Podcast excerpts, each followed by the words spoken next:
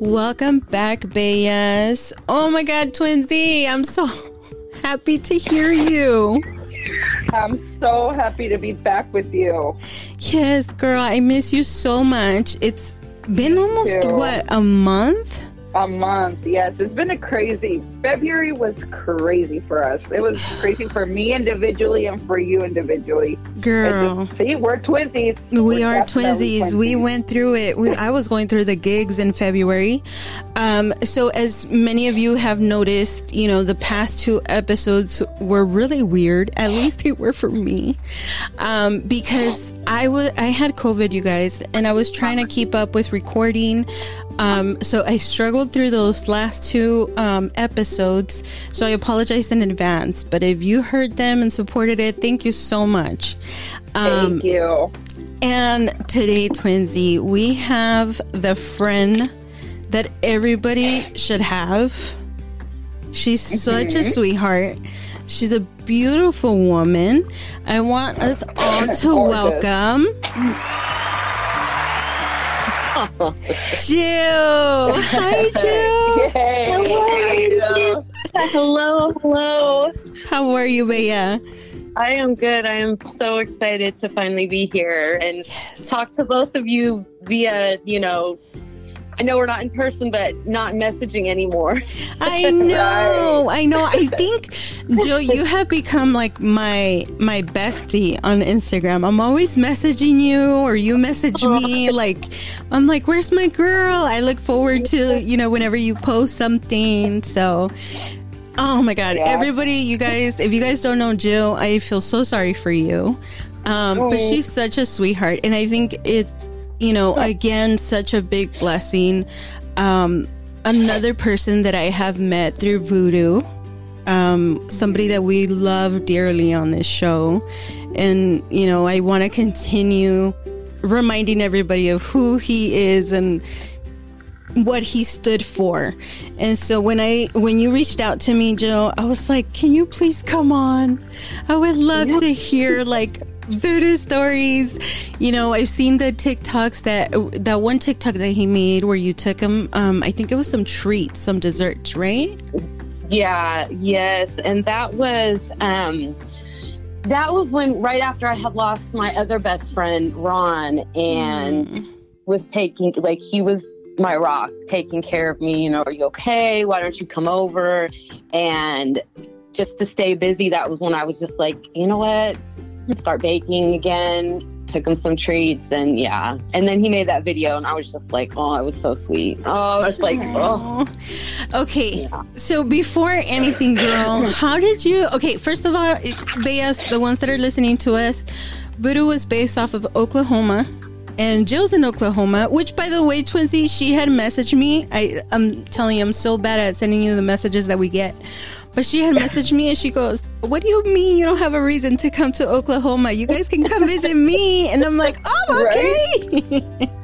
Yeah, let's go to Oklahoma. Yes. Let's see what it's all about. uh, apparently, it has amazing people over there. yes. yeah, it's not it's not bad. I mean, we live in houses. We don't ride like people, you know, think it's what they see on TV, but we live in houses. We ride, you know, we drive. We don't ride horses. So yeah, Wait, is that where you know what? The other day I was watching um Street Outlaws with my husband because we love watching stuff about cars. Like we're both car enthusiasts, and um I'm like, wait, are they in Oklahoma? Is Street Outlaws in Oklahoma, girl? Do you know that show at all?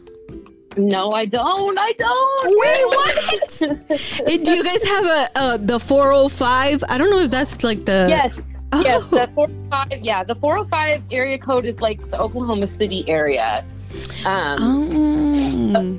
up like Oklahoma City, Edmond, Norman, that way. And then Tulsa, I think, has a, its own area code. And then here, we're 580. So people often refer to our area is the Shady 580 because,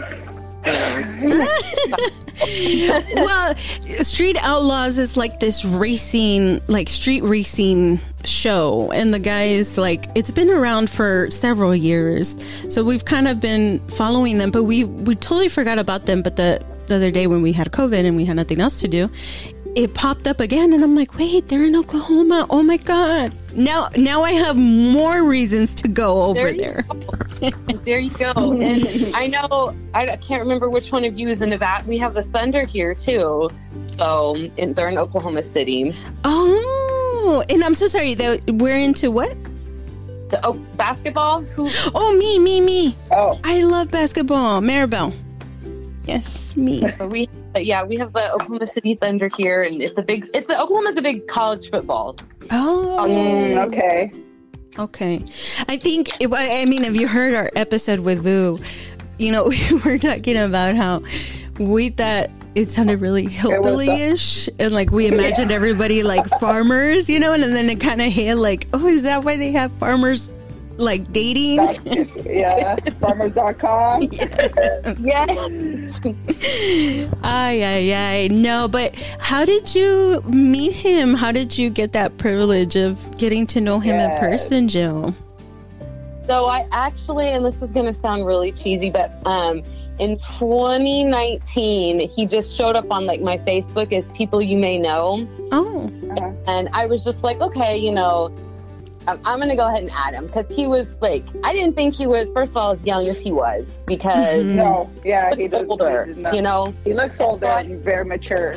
Yes. And so I added him because I was like, oh, you know, I do have a type. So I added him and we just like clicked. We just started talking all the time. Um, we talked a lot about football. And he had even, um, I know in that video he made, he had said, you know, like, I've always been a, a friend, a supporter, and everything. But he had made a post on Facebook too after I um, got one of his shirts, his first shirt that was. and he yes, the had made- shirt. yeah, the fir- very first one, he had made a really sweet post about, you know, she was one of the few people I could tell, you know, what was going on in my life and that he could trust and stuff like that. And we just, he, he was amazing. He would let me geek out on him, like, because I love, I love Jersey Shore, like Jersey Shore. Oh, I love Jersey Shore too. Yes. I think yes, like everybody here, and that, and then um the Mayans. Oh my my- God, yes.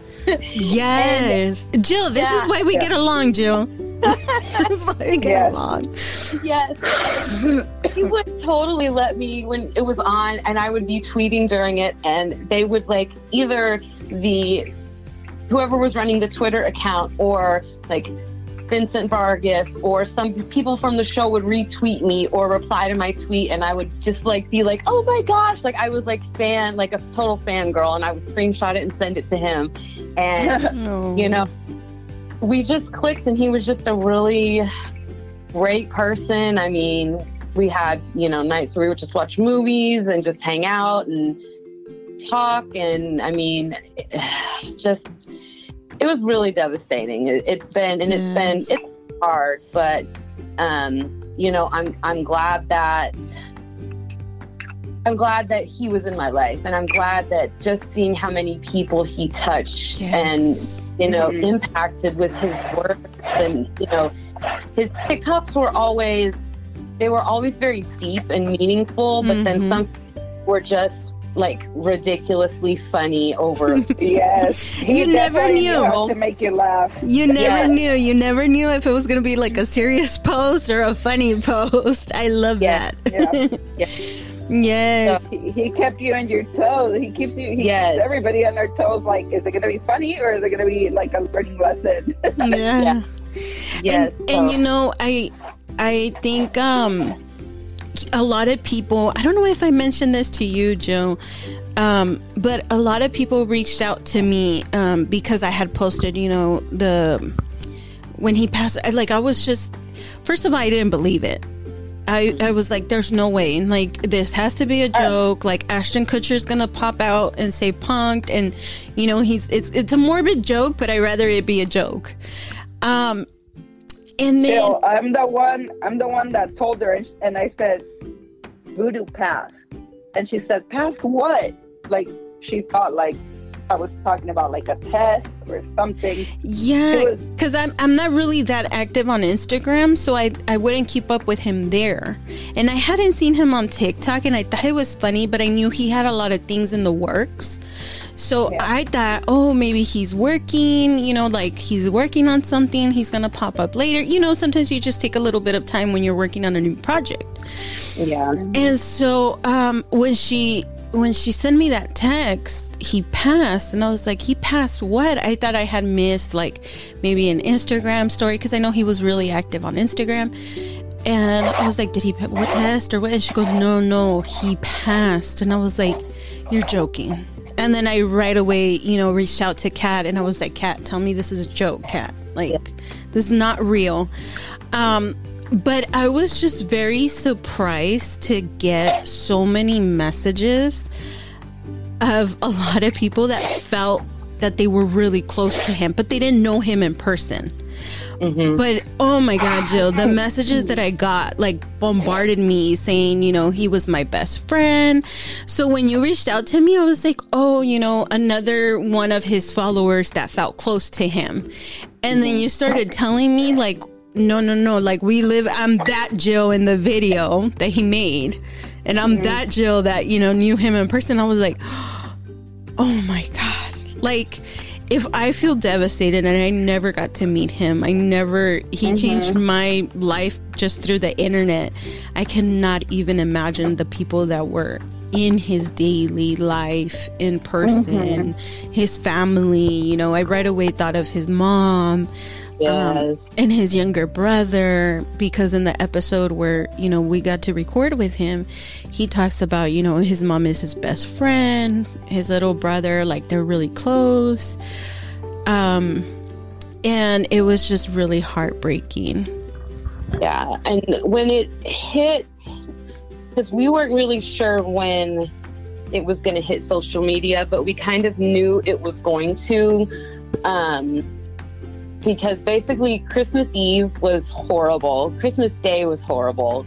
Um, I remember I was at my friend's, we had a party, we had a Christmas party, and I was back and forth on the phone with his brother Jonathan and, hold and on with hold on just one second joe. Hold on okay? Hold on. Okay i'm so sorry joe. Go ahead. So you were in contact with jonathan? So yes, so like I said, Christmas Eve was horrible. Christmas Day was really not that much better, but I had reached out to Jonathan on um, social media, and I spent most of that of Christmas Day talking to Jonathan and Kat. You know, um, and then the next day, the following day, is when I finally got to talk to Mama. She called and had a lot of questions and things like that. So. Um, you know, he made an impact on so many people. He did. You know, it it was just you know videos kept, just kept showing up on my for you page on TikTok, and I was just like, wow. And I knew, and we had talked at length about you know what he was doing in his work, and I know you guys had talked about it on your podcast and talked about it on. Um, I'm not as think as you drunk I am. Oh, I love Right. those guys. I love them. Love I love them. being in their show. Yes. Love it too. you know, you guys talked about Mark V, and it's crazy because I was looking through like when when Kat and them talk about the the person on I think it was one of their episodes about I passed my COVID test. Mhm. Um, they Bill with the notes. That's that you know that was me with my notes and everything. And one of my notes I had wrote was like.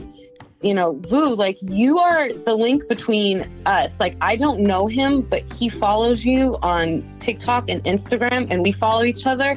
And as much as I miss him every day, he has really brought so many people Together.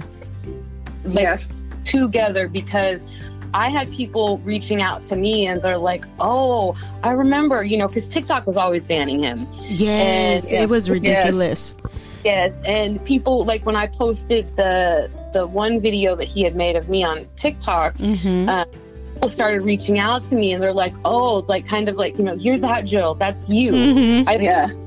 podcast. People know you as that Jill. Yeah. like yeah, that that's yeah, that's me. You know, like Yeah. that's me. Um, and so through I've met like so many you know, I mean, like you guys, and I had known he had did your podcast, and he kept telling me, he's like, go listen, go listen, go listen, you'll love it, you know, everything. And I'm like, okay, okay. And so then, you know, I got on it, and I was like, oh my gosh, yes, you know. So it's been it's been a process. It's been hard, and last week was, you know, hard um because it had been two months. But you know, I talked to I talked to Mama multiple times throughout the week, Jonathan, um, and then. I talked to V a lot too, which was his ex girlfriend that he was always talking. Not the bat, the, the one he was always. Oh talking no no to. no no no! That, well, that's not an ex girlfriend, girl. That was an uh, ex wife. Ex- Like yeah. Um, Ugh. so Which let's was- not get started on that one. But no, no, Yeah. no, no, it's not even worth it. It's not No. worth it. no, Let's not not give her that airtime. no no no Yeah. no. But V V was she seems like such a sweetheart.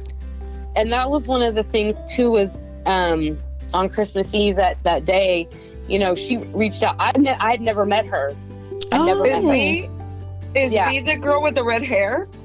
yes yes Okay, yeah okay. Yeah, she looks really, really down to earth, really nice. and sweet. yeah i had Super never sweet. met her but i knew of her like he would talk to me about her and apparently he talked to her about me Aww. And he- her like you guys need to get together because you guys would get along so well. And it was that day she messaged me on facebook and was like i haven't talked to leroy. Have you? Because he you know he had told me you were taking care of him and everything. And i said no. Usually he replies or texts me back or calls me within you know an hour or so. And um, ever since then we've been we talk daily. I mean we have been there for each other, leaning on each other and everything. We made the trip together down to Texas um, for his school and everything. Oh, hold So- on. Let's just. I wanna. I wanna just emphasize something for the people that are listening. Um, for you guys not to get confused, because obviously we know the story, but Mhm. Jill was actually the person that was there during his last days and was taking him food and I think you were gonna take him like a breathing machine, correct? Um, like you were you were the one in person taking care of him.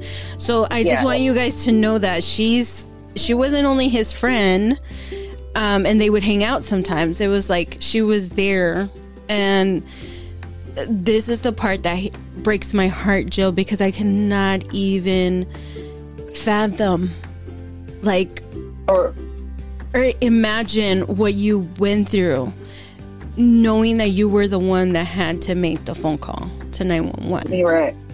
and it it just it it all happened so fast Yeah, but you know at the same time um you know i had you know i was on the phone with like 911 and talking to v and and texting with kat at the same time because i didn't know like it i remember it but i don't like i remember No. going pretty much and that was it and it was just like a whirlwind after that i mean um, like my sister-in-law came over there like my best friend came up there because they you know everyone was just like oh my gosh and they knew i had just lost like ron you know and he Yeah, was your other friend. Uh, my he was like my best friend and we worked together and we were together every day and you know so um it was must it- have been very a a very traumatic experience. I feel. Yeah, it, it it I'm glad that it was me and it wasn't I'm glad it happened the way it did because I wouldn't have wanted to had to call the police to come do a welfare check or something like that. I'm glad Right. it was me and you know um I'm, I- I'm also. I, I feel like I'm a big believer that everything happens for a reason. I feel like you came into his life for a reason. He came into your life for a reason. He connected you with great people, connected us with great people. It's just been a full circle, I feel. And I Yeah. feel that you were the most adequate person to have dealt with what you did, even as traumatic as it was. Mhm. But I'm glad you see it in a very positive way. Yeah, and that that's how I look at it. Like I'm glad it, it was me. And his mom has even and brother have said, you know, I'm glad that you, you and me you know, because he's not from Oklahoma. He's from Texas. You know, he was Right. just because of the military. Yeah. Um, and, you know, and I told her, I said, I took, I took, I took good care of your son. You know, I was over there every day taking him whatever he needed, checking on him throughout the day, you know, and everything like that. So, um, I'm sure she feels very thankful for what you did. Yeah. I, I know we all do. Yes. even though we, you know, we've never met each other, but it's just like this, you know, like people that you build a good relationship with, like, Yeah. To be able to be comfortable enough to say, hey, I need this, hey, I need that. Yeah. I'm sure it means a because that's not that's not always easy especially like when you're sick you know like i had people reach Right. out to me like friends that i've known for a really really long time I um, even told you when you were sick, if you need anything, let Yeah. me know. call me um i had another friend that was like let me take you some caldito de pollo you know which is uh, something that all mexican moms do um when you're Chicken sick soup. Yeah like chicken noodle soup. yeah um and and you know when i was embarrassed i was like oh my god no like girl it's okay like you know so for him to have felt comfortable because usually Yeah, that is yeah. something very hard to ask for help um And I feel, especially for men, yes Yeah, and he was so easy. Like he's like, "Can you bring me?" He was like, "Can you bring me some Pop soup?" Tarts. And he did ask for Pop Tarts, what i would imagine there was some pop tarts in the way but Me I did too. go Pop Tarts. I did buy him Pop Tarts, and I put them in there in in the grocery bag, and I said, "For when you get better."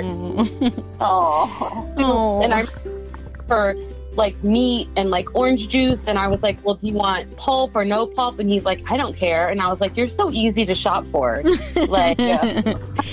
oh You know- yeah you know, can and you know, three, four, two or three times a day, I'd go over there and you know whatever he needed after work, and so it's it's been a it's been a process, but yeah, at the same time, he has brought like amazing people in, into my life, and I feel you know I'm really good at reading people, and I feel you know the people that have reached out to me have have been very genuine with their you know their stories of him and things like that. So it's been, and I knew, I know that you know, I know that you ladies meant a lot to him too because um, him and I had talked at length, you know, because of what I do for work, you know, about a lot of the stigmas around Hispanic households with when it comes to like the sexual abuse and the domestic Yeah. violence. and all that. And I think that was one reason that him and I got along so well is because he knew what I did for work. And Yeah. hmm that, you know, basically it's my job to keep kids safe. And he had a lot of stories and he had experienced a lot of things and he could really empathize with, you know, the children I work with Mhm. and you know it, it came about and i was like you know I, I totally understand what you're saying now because more people are coming to me when he was still here about and opening up about what's really going on in you know because his whole thing was like hispanic households what's going on yes, Mhm. yes there's a lot of That's our thing too. Mhm. Yeah, There- that's our thing too. there is there's really a lot more than you know what people see that on the surface so Right.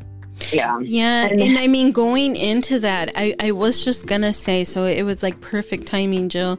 Yes, perfect. Yeah, because I was just gonna say, like, you know, for for those of you that are listening, oh, I'm so sorry. For those of you that are listening that might, that don't know or don't follow Jill, um, she's a social worker. So Not only was she Voodoo's friend, and you know, but I think it kind of. I'm telling you, everything just worked out like in the situation. And like, you know, Sylvia saying, um, I'm just glad you were the one, Jill, because I felt like, you know, being a social worker, you go into all kinds of scenarios, don't you? Yes. So I do. Um, so I was a CPS. I did the, you know, Ooh, I was the front end of it for eight years oh my in- goodness, here in the state of Oklahoma. So I would always tell people my job is like a mixture of cops, law and order SVU, and hoarders oh my Because- oh my goodness. it I've been in all those situations before. I've Can- run into homes that look like an episode right straight out of Hoarders. I mean, stuff stacked to the wall, uh, garbage, trash, animal feast. I mean, you name it. Um, Wow. I've, I've been in those situations. I've been out on child death cases. I've been in Oh God. all of that. And I think, you know, that was one of the reasons too he felt like he could trust me and talk to me about these things um, because the things I had experienced and been going through, you know, at work. Yeah. Um, it's yeah. So I mean, I, that's why like I tell people it's a mixture of those three things because you know we deal with literally we deal with law. We work with law enforcement. They would call us call us out. Uh, we deal with I say law and order SVU because we also deal with like sexual abuse, things like that, and then hoarders. Like those are the three main things. That's the easiest way I could explain it to people. wow. wow. Now I, I I, was- sorry, Twinsy, go ahead. No, it's okay. Go ahead. Oh well, I was gonna say, you know, I've always wanted to be a social worker because I like to help people. Mm-hmm. And one thing that that I did feel comfortable. So okay, so I love, I love animals, and people tell me, "Why are you a vet or something?" I just I can't handle it. You know, I can't. It's too crazy for me, right? And then when I thought, why don't you become a social worker? And I felt the same way. I'm scared. I don't think I can handle it, right? Because it's very hard, very difficult to deal with. It's, it's horrible. Emotionally. see, right? And even though you don't want to make it personal, you you can't help it sometimes. You know, you can't help Right. to to understand and empathize like with everything that's going on. I used to work at a preschool and we got trained by CPS and all the regulations because we had to look out for all that stuff in the preschool. Mm-hmm. It's so scary. So, Absolutely. uh, we get a we get a lot of um, referrals from the school, and you know a lot of teachers, counselors, principals. Our our busiest times of the year Oh no. were right when school started and right when school was about to end, because you know these teachers see these kids, and you could maybe call the hotline multiple times, but it has to meet certain criteria in order for it to generate an investigation. And right before school lets out, you know, everybody's worried about these kids because they're not going to see them for the next, you know, two months, yeah. two Right. half- And so we were we were always busy right before then, and then always busy a week after school started because you know kids are coming back to school. They're you know opening up to their teachers and you know talking to the counselors and even their friends like this is what happened over the summer you know? Yeah. um so those were the busiest times. And it it's it's a perfect it's something that i i like to tell people like i didn't choose it it chose me because what actually happened was i went back to went back to college and I was like, what can I get a degree in the fastest? And they're like, psychology and sociology, you've got enough. So I said, done, you know, because I had just had a son. I was like, I got two years left of school, let me knock it out. And I actually gotten another job at DHS doing what they call family support, which is the people who, you know, um, approve you or deny you for like food stamps or Medicaid, oh yeah. things like that. Uh huh. I graduated on a Friday. I had an interview on a Monday and I got hired on that Wednesday. wow. But same time, I was like waiting for my transcripts, like waiting for my transcripts, waiting for my transcripts. Well, long story short, my advisor had not calculated my hours correctly and I still needed nine hours to graduate. Oh no. Yes, so they're like, we can't hold this job, but we have a job in child welfare that, you know, we would like to interview you for. And I was like, I don't want to do that because my best friend, Laura, like, she's been my best friend since third grade. Oh. And she was doing that already. And I would hear all these horror stories, and I was like, no. And she told me, she's like, at least interview. She said, you would do great at it because you've always been an advocate for, you know, people who are getting like abused or neglected or picked on, like even in like high school and you know situations like that. Yeah. Um, and she like you would you would you would do great. Just do it. So I interviewed and I got hired, and I- they let me Wow. finish my you know because I had to take I had to take like eight weeks in the summer, and so they couldn't technically offer me the job till I finished that. But and that eight years later, you know, I There did it you for eight were. years. yeah. Now, my biggest question, um, and Jill, for people that work in your field, has always I've always wondered this, and I don't know anybody in real life that does this, so that's why I'm going to ask you. Okay. but um, how do you turn off the emotional switch, or can you even turn it off? Yes, especially on top of being a mother. And you And know, a, a daughter and a friend, and you know, you, um, everybody deals with stuff on their daily life and then you add work Right. to it but the work that you do is not like you can clock in and clock out like No. emotionally how do you deal with that it's a lot of self care. In the beginning, when I first started, I was very naive. I wanted to believe that whatever these parents told me was the truth. Mm. And I remember my it was one of my second cases, my second removals, and they lied to me, and I was just devastated by it. And Oh, it was like a reality check. Like Laura told me, she's like, they are going to lie to you. And Yeah. after that,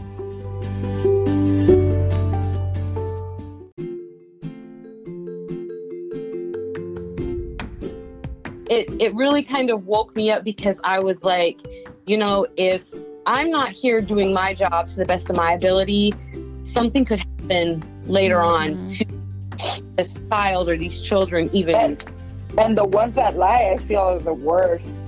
Yes. I mean, They and have no heart. yeah.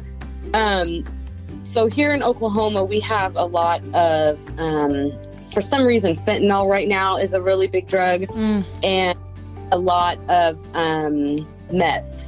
Wow. And I have heard every excuse as to why a mother would test positive. You know, I've even been told, you put meth in my food. Okay. what You know, yes, that's why she tested positive. I mean, it's just. What did it, they say? it, the, the mother tested positive at birth for meth and was like, you put meth in my food. And I was What? like, yeah. It, wow I mean, it's it is hard, especially um, because yeah, I am a mom, but I it, and it took me a while. I want to say it took me a, at least a good three or four years to finally be able to shut that off and not come home and talk to you know um, my significant other about all the stuff I had endured that day because I would just be like projecting like secondary trauma onto, you know, him. Right. and he's like wait i don't know how to deal with this It, it, what's really crazy is even when like we would all get together, like we used to have like bunko nights where we'd get together and play bunko or we'd go after work and have, you know, dinner and drinks. And we would be like, five minutes, you guys, five minutes we can talk about work and complain. And then that's it. That's it. Because, you know, we all needed to get together just to vent and then that's it. Just enjoy the rest of our lives. Uh huh. oh man that's i mean that's difficult but the fact that it took you three years only talks about how complex that can be It, Uh-huh. yeah. how it, sorry sorry Yeah. go ahead I was gonna say, and it's it's hard. I mean, they say if you last more than two years, then you know you're better than most because the turnover rate is very high. Wow. wow Well, I mean, like I said, I since I worked as a preschool, I felt like I could be, and I was strong enough because I was already seeing it at work. I, Mhm. You know, but at the same time, it's not the same thing. I just get to see a glimpse of what may be going on in the houses. Then that documentary of that little boy Gabriel, Oh, yes. that one, Mm. wow! I I watched it, I stopped it, watched it, stopped it. By the way, it is a great documentary. I feel that people should watch it. It is horrible. It is very graphic, but I mean, it, it really humbles you. It teaches you so much, and I just feel like there's a lot of little Gabriels out there. Oh yes. Yeah. Especially, you know, towards the end of it, it talks about other kids that don't have a documentary on them. And there's still right. kids coming up on the news. I can I can only imagine the ones that are not getting reported on. Um, right. Um, and then also during COVID, it, those commercials that you would see about, you know, try to check up on on elderly or, or kids that may not be eating. Yes you know that those commercials during COVID. Oh my goodness, that would break my heart. Yeah. And I was actually on a task force during COVID for children at home because you know they shut down the schools, even here in Oklahoma. Mm-hmm. They shut down the schools after spring break, and we we got hit so hard with referrals because it was basically everyone got out for spring break and it was during that week, they decided that they were going to keep schools closed until that August. So, I mean, you had kids, and we had no idea what was, you know, how long this was going to last, what was going on. Um, and so, like I said, I was part of a task force that would staff with other, you know, departments like the juvenile bureau, like the schools and things like that to see like what we can do to make sure that these kids are safe mm-hmm. at home um, yeah. because a lot of the referrals that come in are generated by teachers and people from the school. And yeah. now these kids didn't have anybody advocating for them at all. Mm-hmm. And their escape was school. That's yeah. where they would get fed and where they felt safe. Yes. And and they, you know, here well, I know at least here in Lawton, they did a really good job of having um, like food sites where you know you could go every day, and they even do it in the summer still, and you know they get, like, here, yeah, get some yeah, food and here. stuff like that. So yeah, and even when they have um, like last week, they knew they were going to keep the schools closed for like two days at least because the weather was going to be bad. So they even they sent everybody home with food. Oh, you know, whether, that's awesome. Yeah um, whether or not you need it, everyone gets sent home. So at least you know these kids have something to eat. Yes, so. and to know that that you know the some kids, not all of them, but some kids, that's all they have. Mm-hmm. Oh, that breaks my heart. I I'm such a big empath that I would not be able to do that. Like I just yeah, me neither. I it would tear me up. Um, but I have another question, Joe. Have you ever been faced with an ethical conflict um, as a social worker like you know where maybe you just didn't feel comfortable enough in the situation or you couldn't act how you wanted to act? In a there, certain case? There have been times but i mean i was a lead worker so i was kind of right below a supervisor at the time. Mm. and we have um, like we have policies and procedures, and we have what we call the safety threshold, which is like five criteria that have to be met in order for us to determine a child's not safe. And so there were there were times when it was kind of it's it's not all it's not all black and white. There's a lot of gray areas, yeah. you know, in, in child welfare. And I, you know, might not agree with something, but ultimately, you know, people think that we just come in and we just take, you know, children out of the home.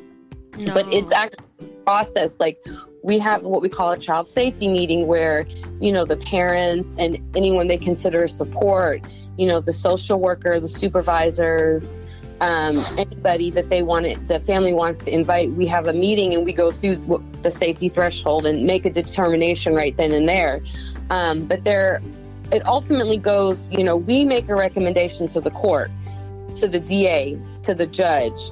The judge doesn't have to sign off on it because there have been instances where the judge and the DA are like, no, this doesn't meet, you know, we're not removing a child for this. Mm. Okay. You know, you go back and document it, and that's really all you can do. Um, so it's not just us going in and saying, I'm taking your kids, that's it. It goes through, there's like several steps that have to be you know, it has to go through and then it has to go through the court system. Um, I know a lot of times we get a bad rap too. Like people think we don't get paid extra. You know, people always were like, "Oh, you're just trying to get your bonus."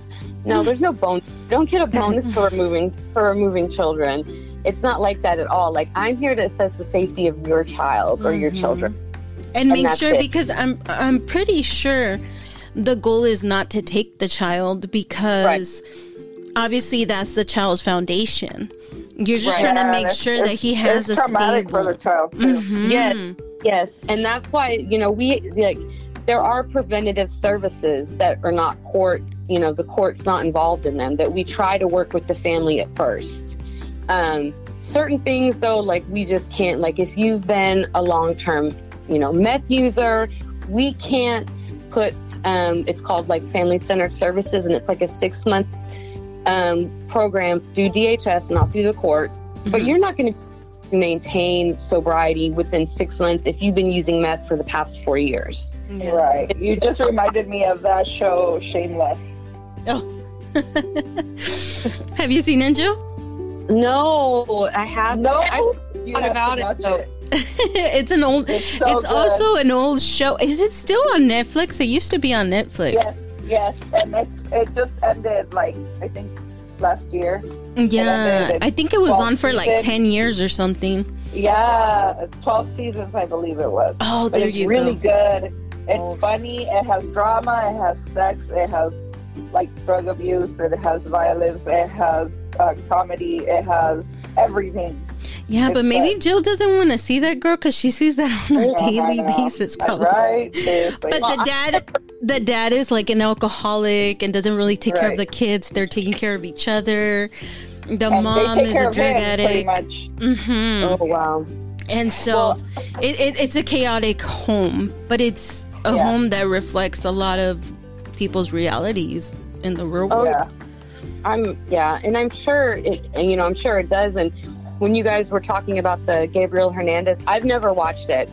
Mm. I've never No. watched it because I knew I would get so upset with it hmm Um, and I was actually just talking to one thing about this job too is that like I have met some amazing people. Like lot, like I love my my people for from you know our Lawton Police Department, our detectives, our OSBI people, the people at the court, you know the people on Fort Sill, the you know social workers on Fort Sill, and everything like that. And I'm very close to one of our fo- she was a foster mom, and she's actually adopted several of our children who were in foster care. And I actually spent Aw. like three hours just talking to her because they just moved away. Um, her husband retired from the military and they moved away and we were just talking. And she had made a post on Facebook about it. And I was like I've never watched it. And I said I don't think I ever will because No, everyone has told Yeah, me no. you know the teacher kept having all these concerns and Mhm. they did nothing. And then you know it's kind of like as social workers they are it's kind of damned if they do and damned if they don't Mhm. they're horrible if they remove a child but if they don't they're horrible for leaving them in this situation Right. When and sorry, sorry. When I saw that, I think this kind of brings me to to a point that I, me and my husband have been discussing lately. At what point does each individual take responsibility, though? I understand a lot of people, you know, um, especially after that documentary, oh, social workers don't do enough. In some cases, they're too extreme. Like you mentioned, they say, "Oh, it's not extreme. uh-huh. It- or, or you know, they, like you said, Jill. I've heard that before, where it's like, "Oh no, they get a bonus for every kid that they take out." And I'm Yeah. like, that, that doesn't make any sense. And at what time does the family take responsibility? Because the social workers were not the only ones that failed Gabriel. yeah Right. They weren't the only ones. There was family. Why didn't the family do anything? Like Uh huh. I The feel aunt. Was it the aunt or the grandma? I don't remember because I haven't seen the documentary in a while. But one of the relatives that kind of knew something was going on. Why did they let him go back home? Mm-hmm. Um, you know, I, I I have a big family. I have my siblings and my nieces and my nephews and all that. As an aunt, I've always looked out for my niece and my nephews. I have one niece and the rest are all boys. And um, you know, I've always looked out for them. If I knew that they were in a serious situation and you know CPS is not stepping in how I want them to step in, well then I have to step in as an aunt. right And so I feel like we're living in in an era where everybody points fingers and judges and has an opinion. Everybody does. But at what point do we actually hold people responsible? Mhm.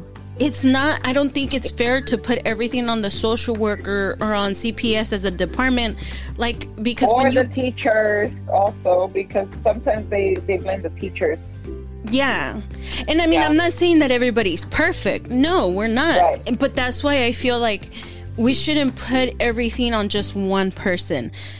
I, exactly. as a social worker and that's why i asked you you know if you have to turn off your emotions or or how did you do that because there's only so How much you that you can it? do Yeah. that you can Right. do and like you said there's protocols so it's not like if you go into a house and see that maybe the child needs to be taken out you can't just take the child out you need permission you need protocols I- I'm, I'm sure they're set in place and there's for everything there's a protocol Absolutely. And not just that, but I'm sure you have to think about yourself. Am I sure? Mhm. Am I sure? Like, am I sure I'm re- see, reading or seeing the right signs? Should I really report this? You know, like, do I really want to take this child out of his home? You know, I'm sure you have to consider all those feelings that you're going through in your head with your notes, with whatever your visit visits have seen. But I mean, how do you determine? You know what I mean? Like, how do you how, how do you handle it? Yeah, and it's it's really a case by case situation because really, especially when a worker is on call, you go out and you have a very short amount of time to determine is this child safe or unsafe, Mhm. and you always try to do the least restrictive thing, which is usually what they call a safety plan, which it's not court involved. It's just like if DHS came into my home and if I was passed out drunk and my son was in the home and they do a safety plan and say, um, well, we're going to allow your son to go, you know, spend the night with your mom until we can reconvene and have a meeting on Monday. Will you agree to that? Okay, sure. That's not court involved. If uh, DHS shows up at my house and I'm passed out with a needle stuck in my arm because I've been using that. that's a different. That's completely. That raises it to a whole nother level. Mhm. You know. So it's really a case by case situation, but they always try to do the least restrictive. Um, but it's not like DHS can just come in and put a child with let let's say um, if I had a sister, which I don't, I have a sister in law and she's a really good person. But if I had a sister, DHS and the police ran her background check and she couldn't pass it and she had child welfare history of her own or like extensive criminal history for drug use, then DHS cannot place that child even temporarily with my sister because she can't, you know, she's got this hit. Um, and the child could come into custody at that point. It's really, it honestly is a case by case Yeah. situation, And I unfortunately. and I can see that because not every situation is the same. Right. And a, a lot of people think that, you know, if I'm a mom and I'm going to go out and leave my son with his grandma on a Friday night and I'm going to go out with the girls and have dinner and go to the club, that I'm a bad parent. That's not bad parenting. You know, that's, I'm being we all responsible. deserve a time Yes. Now you're I'm- being responsible leaving the baby with somebody that you trust and feel comfortable with. Yes, exactly. Um, and a lot of the times, too, most of the referrals that come in are actually, you know, um, I'm mad at my ex, or we're I was going gonna say Or- that. I was just gonna Yes. They've You- moved on. I don't trust the man that they live with and my daughter's there and he's Yes. there. I can only imagine. Yeah. That that's I want to say about 60 65 percent of them are Wow. Yeah. Mhm. Mhm. Wow. Okay. I can say that because I sometimes want to call my police, the police on my ex. No, I'm kidding. I'm kidding. Please do not overwhelm them. ay, ay, ay. No, but oh, I'm kidding. Jill, has there ever been, um, you know, a situation where you wish you could have done more? I really can't think of like a specific case that I had or investigation where I had because if I was on call and I had to make like a split decision, then but there have okay there have been times where i'm like this doesn't meet like criteria like it doesn't meet our criteria to do a removal Mm. um, Uh-huh. so let me you know hey why don't you let the kids go stay with grandma and grandpa for the weekend i'm gonna give you guys all weekend friday saturday sunday get your house cleaned up i'm gonna come back sunday night and check on it and then the kids can come home you know i always want to at least try to with with certain things like drug use it's different but with like a dirty home it doesn't always meet criteria for a removal or to Right. the kids out of the home um, It's just laziness at that point, I feel. it, it is, and it depends on the age of the kids as well. If we Yeah. have a mom who is high on drugs and the house is deplorable and the baby's crawling around on, you know, trash covered floors, that's different. But if you have a mom Right. with a 17 and a 16 year old that won't do anything, well, that's completely different. Um, you know, I've had referrals where mom has spanked the 16 year old with a belt because she found out she was sending inappropriate pictures to a boy. Um, that's not abuse. You know, she's 16. No. if you want to spank her with a belt, you have every right. And this is what I tell parents. I, you know, one of the questions we ask them is we address discipline, like, how do you discipline your child? You know, well, Uh-huh. I usually will take away their phone now or ground them or I'll spank them. Okay. In the state of Oklahoma, you are allowed to spank your child, but you are not allowed to use excessive discipline Mm. uh, based on their age. A two year old that is being beaten with a belt, an extension cord, That's um, different. and that's different. A 16 year old, you probably, you know, you probably deserved it to a point, if, especially Yeah. if they beat you on the butt. Um, I mean, I was spanked as a kid. I, I think that a lot of parents these days are afraid to spank Mhm. because Yeah, of that. because of But the same again, reason. it's yeah, it's based on the age of the child and the circumstances. I remember when I used to work at the preschool, they when we had our CPS training, they said you are allowed to hit, to spank, not hit, spank your child with an object, all as long as it doesn't leave a mark. Yeah, see, and that's what I would tell my. I said, in the state of like, I had like a, a whole line rehearsed. I would say, you know, state of Oklahoma, you are uh, are allowed to spank as long as it doesn't leave marks or bruises. However, we always encourage you to spank with your hand because you know the force Yeah. behind it, as opposed to an object. Yeah, yeah, Right. yeah. Which, again, which, by the way, Jill, I, I know at the beginning. Oh, can you guys hear me? Sorry. Yeah, Um, at the beginning, you know how you were saying like Vu was telling you about like Mexican households and all that. In Mexico, there used to be a period back when my parents were going to school, so that was like dinosaur age, right? Um, early 1900s. No, I'm just kidding. But um, but um you know they when they would go to school even the even the teachers in mexico would discipline the kids with the Uh-huh. rulers My dad used to tell me those stories too. yeah with the rulers they would hit them with the rulers and then they would put like donkey ears on them um Like embarrass them. yes You know, and i remember Wow. I remember i have a, a sister she's older than me mental. Yeah, well- abuse right there. yeah um i have a sister she's older than me and um she acted out she wanted to be taken away from home so she beat herself up with the extension cord of a blow dryer and um this, this is the sister you've talked about before, right? yes Yeah, yes, yes. my The one that she doesn't sociopathic get along with. Yes. Yeah. my sociopath sister. Um, so she beat herself with the extension cord of the blow dryer. Me and my brother witnessed that. My parents were not home. My parents went to the grocery store, and she ran out the the house. And my brother was like, "Where are you going?" Um, and she didn't even look back. She didn't say nothing. She just ran. Um, probably I don't know how long after, but it felt like you know shortly after. I was five at the time.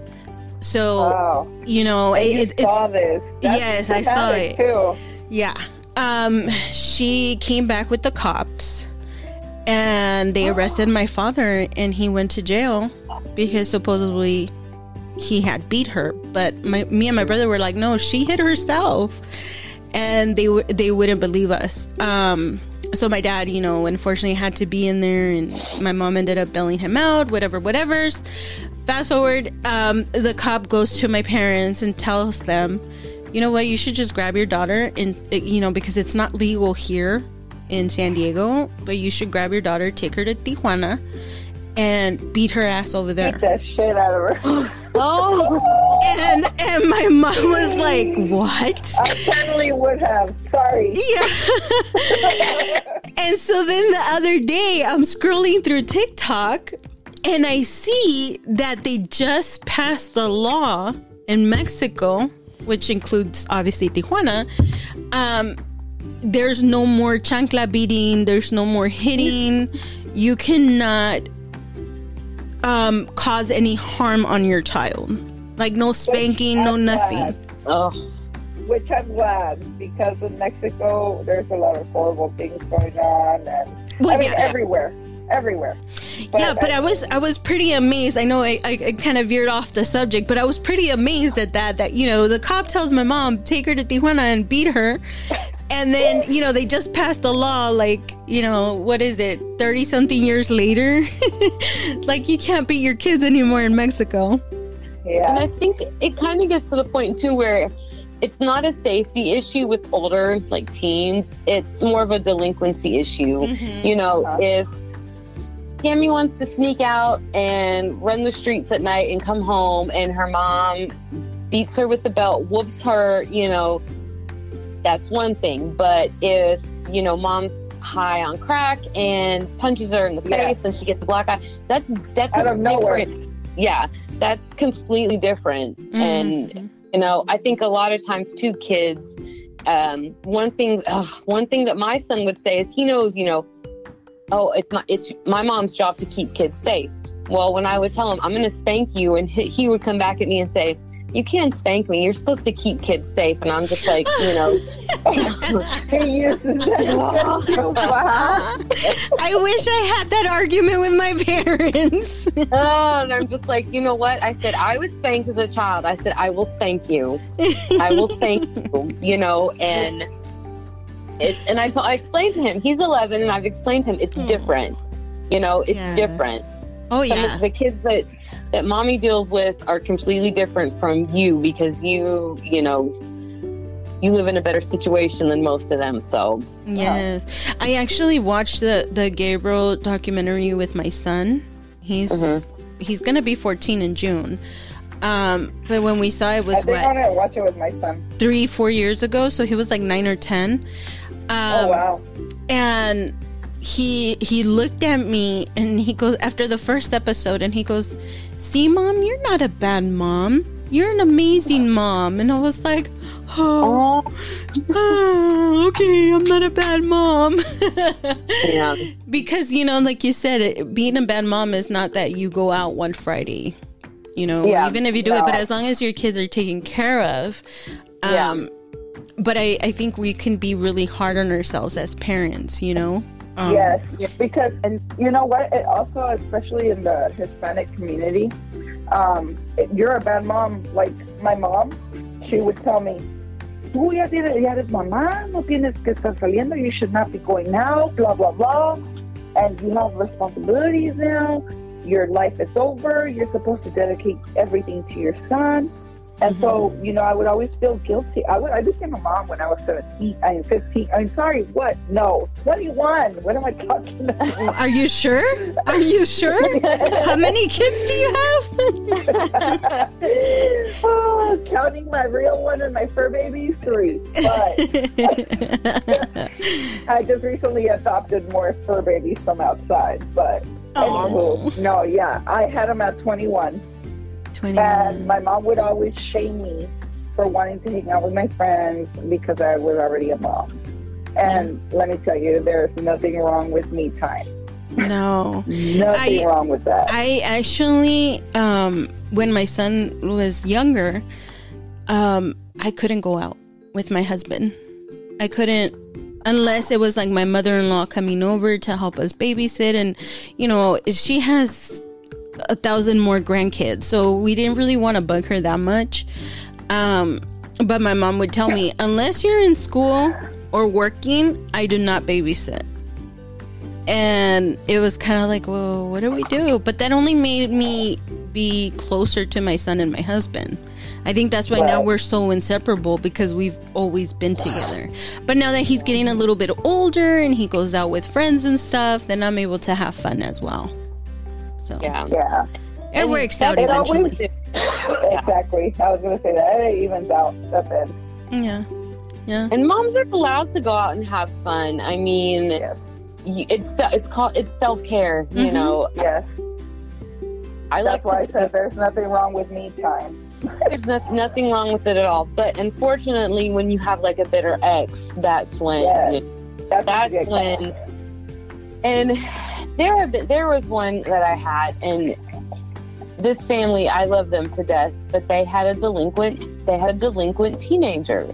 Mm. And every time she got in trouble, I would, you know, go back out to the home. And it got to the point where um, they would be like, why don't you just come over for Thanksgiving since you're already over here? And we would laugh about it. you know, but it was nothing that they had done wrong. It was that they couldn't, you know, they couldn't control her because if they spanked her or they put, you know, grounded her, locked her in her room or whatever, they would get in trouble.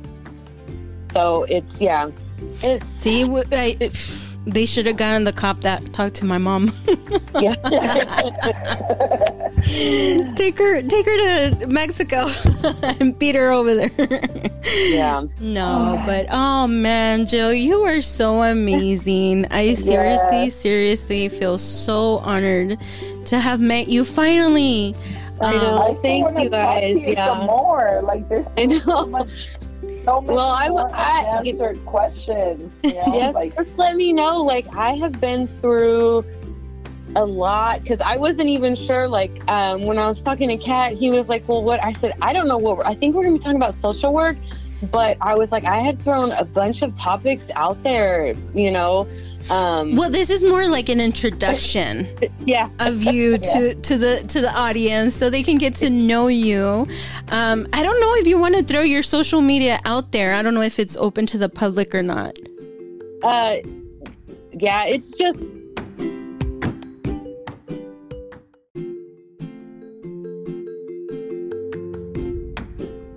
um my You don't have to share it if you don't want to, girl. no my facebook is just jillian marie and then uh the same with my instagram it's just jillian marie 21 i mean i don't You're not hiding Yeah. from anybody. The I'm FBI.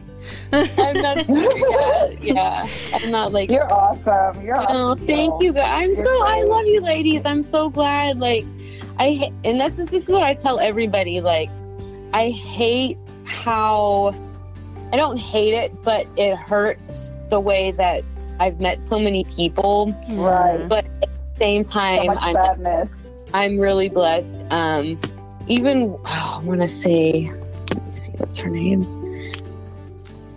We talk all the time too. Um, Meg, uh, she was she even posted and tagged me in it on Instagram and fa- and Facebook, and she was like, you know, I hate losing Vu, but at the same time, I'm very blessed for the people that he has put in Mhm. in my life, you know, and it's it's he's still he's still putting in work after he's gone. Yes. Yes. Yes. It's really what it is. He's still putting in yes. in work. Um, you know, it's yeah, know, because like you said, everything happens for a reason, and I, I hate losing him, but And you know, I I, in that. I always I always think back, Jill, to um, you know, last summer. That's when I came across his TikTok um, last summer, and just by his videos, I was so inspired, and I was like, embracing my markings was just starting,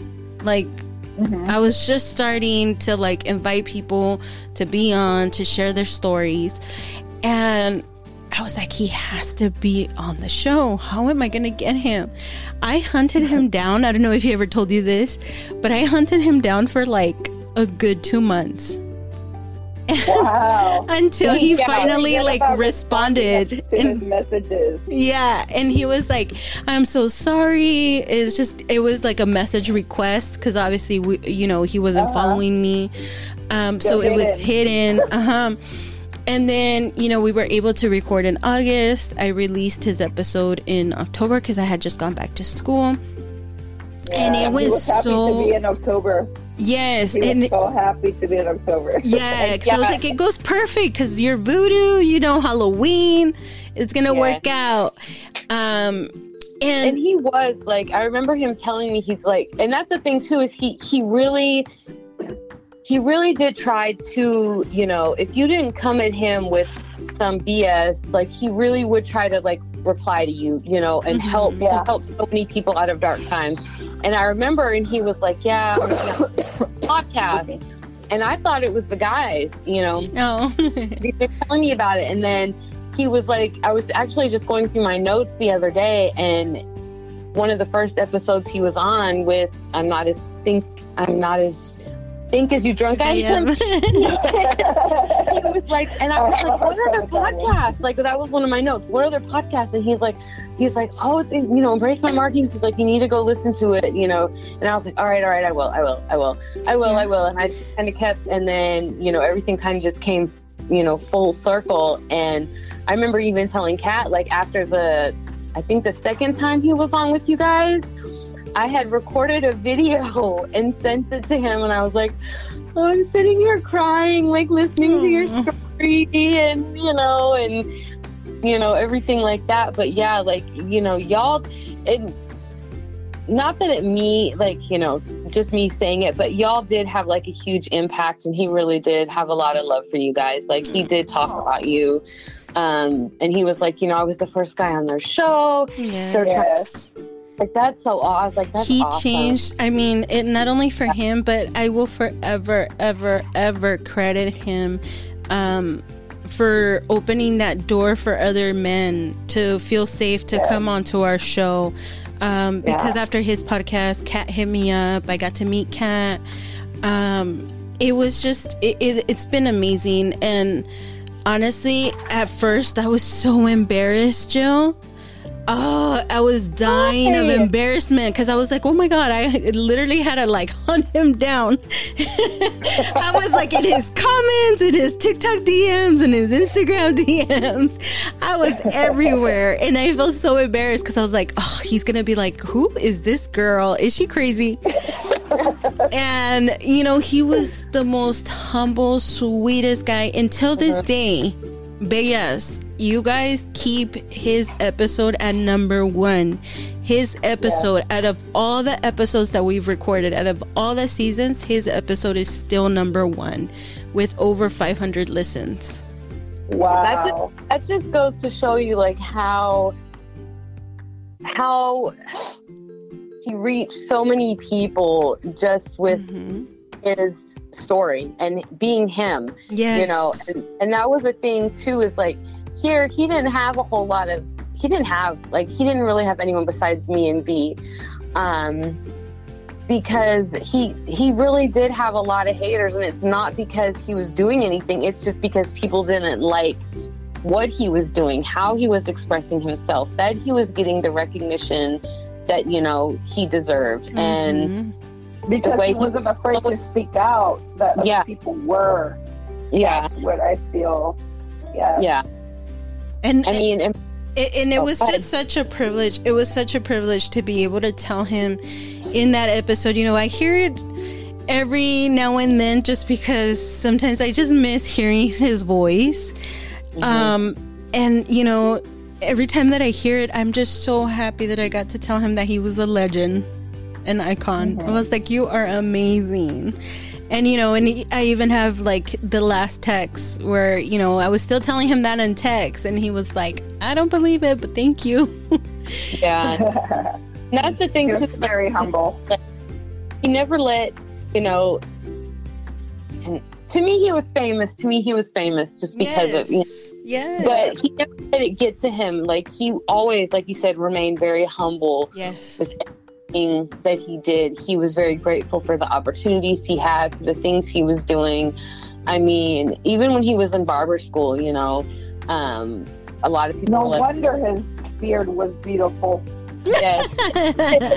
he, even, he cut, I even took my like he would he was in barber school. I took my son over. You know, he would cut my son's hair oh, that's Um, awesome. and everything. So you know, uh, he he was just all, he was just an amazing man. So, it, you know, I feel like between Jonathan now and all his videos and everything, um, like he's he's definitely going to carry on his legacy. And I know that the guys podcast are too, and even you ladies, you know, um, because uh, like you said, his podcast is Number one.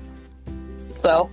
Number one. He's, you know, and I hope it, it continues to be that way because I, I, I'll keep it. saying it till the end of time, till embracing my markings last episode, whenever that is. I will always, always give Vu credit for inspiring inspiring our platform to be open for men and women. Um, for for giving us that opportunity, for giving us that Yeah. chance. Um, he really, to really hear his story. Yes, he really, really took a chance with us, and I'll Yes. be And forever grateful. that, I But I think- not just that, but he did inspire Maribel to change our logo Yes, to make to make gear for men because men, we have your gear out there. Go get it. mm-hmm. Uh, we have a code going on right now. yes, yes. Twinsies, Um, talk about it. yes, women, go get your gear. We have a code going on. Follow Embracing My Markings on Instagram, Twitter, Facebook, TikTok. Anywho, he inspired all these changes. You know, he inspired all these changes on Quincy because, again, she does everything for this. Yeah. You know, she And- does everything for Embracing My Markings. And I feel like he also was kind of, like he could get a good vibe off of people, Yeah, you know. And like you said, you had to hunt him down, but when you finally got a hold of him, he would know because you know he Yes. does get a ton of people, and he would talk about it too, like oh these you know females might be, but he he he knew, and the fact that he did talk to you know me about you guys, he was like yeah, he's like man, he's like I'm the first guy ever on the pod. Go listen, go listen. and he and, and, and it, it has never been the same without him. Honestly, right. amazing, amazing guy, and and we'll forever keep his memory. I'm so sorry to the listeners if you guys think that we talk about him a lot. I do not care. I'm sorry, I but not care sorry. yes. he, he deserves to be spoken about always. Always, yes. He did great. He has brought so many people together. Like that's why we met the guy from. I'm not. I'm not as big you think I am. We I love that crew, the sandwich crew. Yes. I love it. it. And The I love with it. them are always amazing. those guys like are like I remember when he first got on there and he was like, I'm gonna be on this podcast, listen, and I was like, okay. And then from for some reason from the first episode I just started taking notes, like, you know, and I was like, I'm sorry to bombard you with my research paper, but here you go. And he's like, No, no, no, I love it. I love it. Keep it up. And like, okay. And then I'm like, where can I follow them? And then it was one episode where Kat was talking about like how females they take it the wrong way, like when they call, you know, like when he would call females like, "Oh, hey, mommy" or whatever, and I'm like, "Ooh, Oh, I yeah. love being called that." Yeah, I You love that anyone too. can- you, you can call me that all day, every day, that. and I'm not going to take Yeah. it the wrong way. And That's my nickname. Please call me that.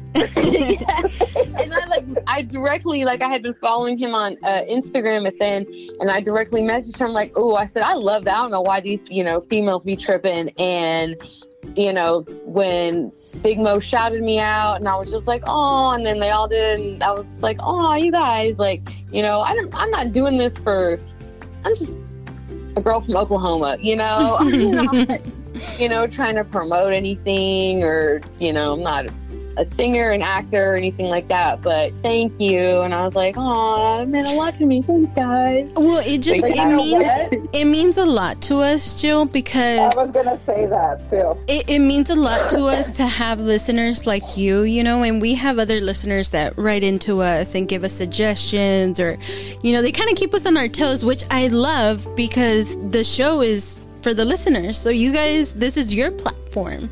Without you guys listening, we wouldn't be here.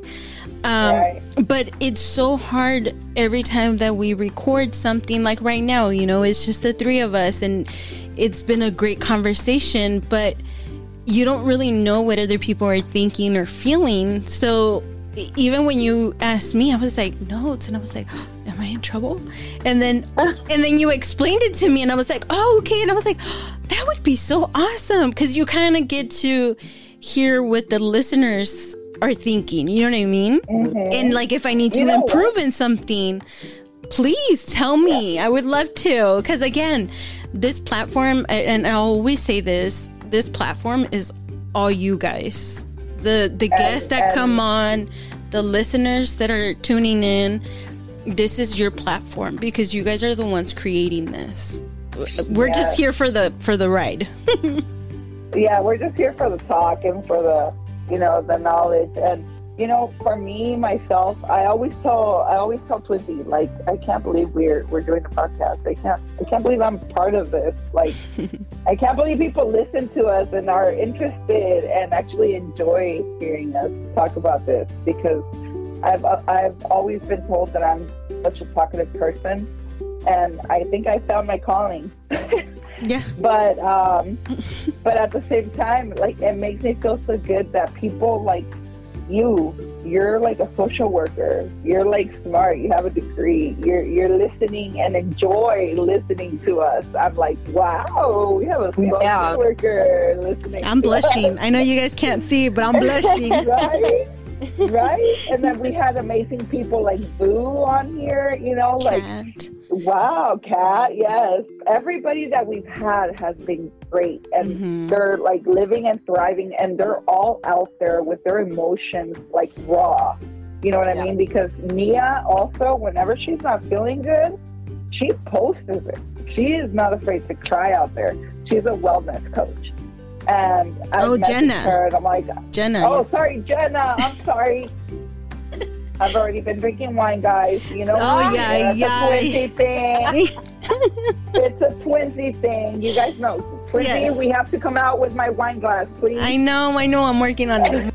Like I literally was not a podcast person until of course you turned me on to it and now it's just like okay like I've got my favorite saved so when I come in to work on Mondays there we go because like I'm one of those people like I know sometimes like you post episodes on Sundays but Uh-huh. I want to be able to sit down and listen and like hear it and understand it and Mhm. take some as opposed to just you know having it playing like In the on background.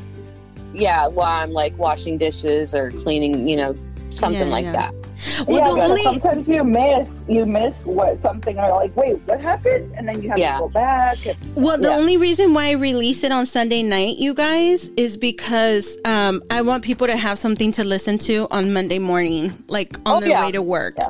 Um, and because we're in different time zones, we do have a lot of listeners from the East Coast, and oddly enough, from Ireland. um, so that that was really odd for me to find out the other day. Um, but yeah, so I was like, oh, okay, and I was like, well, you know, I want to do it on Sunday nights. That way, on Monday when you're going to work. You know, sometimes it could be a drag, but if you're looking forward to listening to your favorite podcast, then Yeah. we're there And with you. when I go into work in the morning and I log into my computer I open up my email and I open up my Google Calendar and then uh, I check our website and then I go straight to Spotify and there you know there it is all right click oh, That's thank you awesome. so much, Thank you, Jill. Oh, well, it's been amazing talking to you, um, Jill. Thank you so so much for joining us today and really sharing and introducing yourself to all the bellas. Yes. Um, and we want to have I you back so we could learn more about you. yes I was gonna say I would anytime love to All right, big hugs to you. big hugs to both of you guys thank you so much ladies I appreciate it We love you. Bye. I love you too bye Bye. Oh, twinsy, she was amazing. I I love know. her. Is this gonna be like a two part on this one? No, no, no, no. I'll do it in one. Oh. She's she's so awesome. Oh, I love her. I love her. Um, when did you stop recording? Are we still recording? yeah, we're still recording, girl. Oh, sorry. Um, the Merlot's kicking in. girl, you know what? I have I have some wine too, and I actually have it right next to me. Um, Royal's wife gave it to me for Valentine's, and Aw. I haven't had it, and I was gonna have it, but I need to go to the bank and I need to run some errands right now, so I gotta go. So I can't can't be drinking. But um, Wow, Twinsy. I- It's like past my bedtime already. girl, and I, I still have stuff to do. Pero um, Twinsy, I've missed you so much, girl. So you so much, much, and I'm just so happy to have you finally on an Thank you. episode. I don't like. I'm so happy. but Twinsy, you cannot leave me again. Like no I will not. no I will not. We had a really rough February. Man, that was rough. The only thing that Yeah. was worth it for me in February was the Tupac Museum and Bad Bunny. that was it. That was it. Uh, Um, but none of it for me. girl, but everything else sucked so bad. Um, Yeah. but I'm just I'm glad to feel like myself again. I'm glad to have you on. You're not allowed to Ah, ever, ever, ever, ever leave me again. Um, because yeah, it's just not the same without you. And I think the listeners know that. Yeah, you will forever have to deal with me and my wine ass. Girl, just don't drink and drive. You better stop that. I'm home. No, I'm saying when you go out and have a good time, Oh man. no, no, I haven't gone out, girl. I haven't gone out in like a while. No, pues I know. And we have so that party at the end of March, but we'll talk about that off air. Yes, yes, yes. Pero bueno, pues Twinsy. Well, thank you so much. And ladies, I hope you tune in next week. Um, go check out embracingmymarkings.com. Like Twinsy said, One we more thing. go ahead. One more thing. I want to say, don't doubt yourself. Don't ever, ever doubt yourself. And I'm speaking to you, Twinsy, and everybody else out there that is afraid to grow, but they're doing it. That's just motivation to keep going. Yes. Doesn't that adrenaline feel great? Not always, girl. Not always. I'm over here struggling for my life. I Not always. Um, you know, I, I have to say a lot of the the inspiration posts that I share on Instagram, it's Uh-huh. words that I'm saying to myself. Yes, that's the way we need to talk to it ourselves. Yes, because it, it's, it's very scary. It's very, very scary.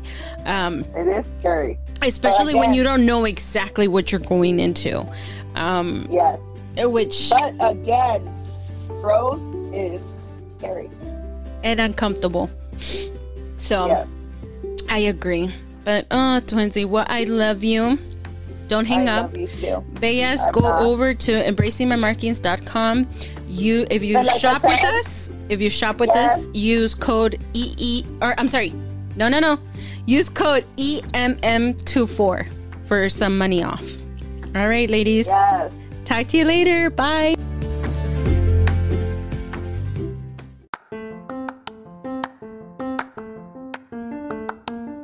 The conversation is never over. Please head over to embracingmymarkings.com to learn how you can join the conversation, as well as to learn more about us. Don't forget to follow us on social media to never miss an episode. You can find us on Instagram, TikTok, and YouTube at Embracing My Markings. We'll see you there.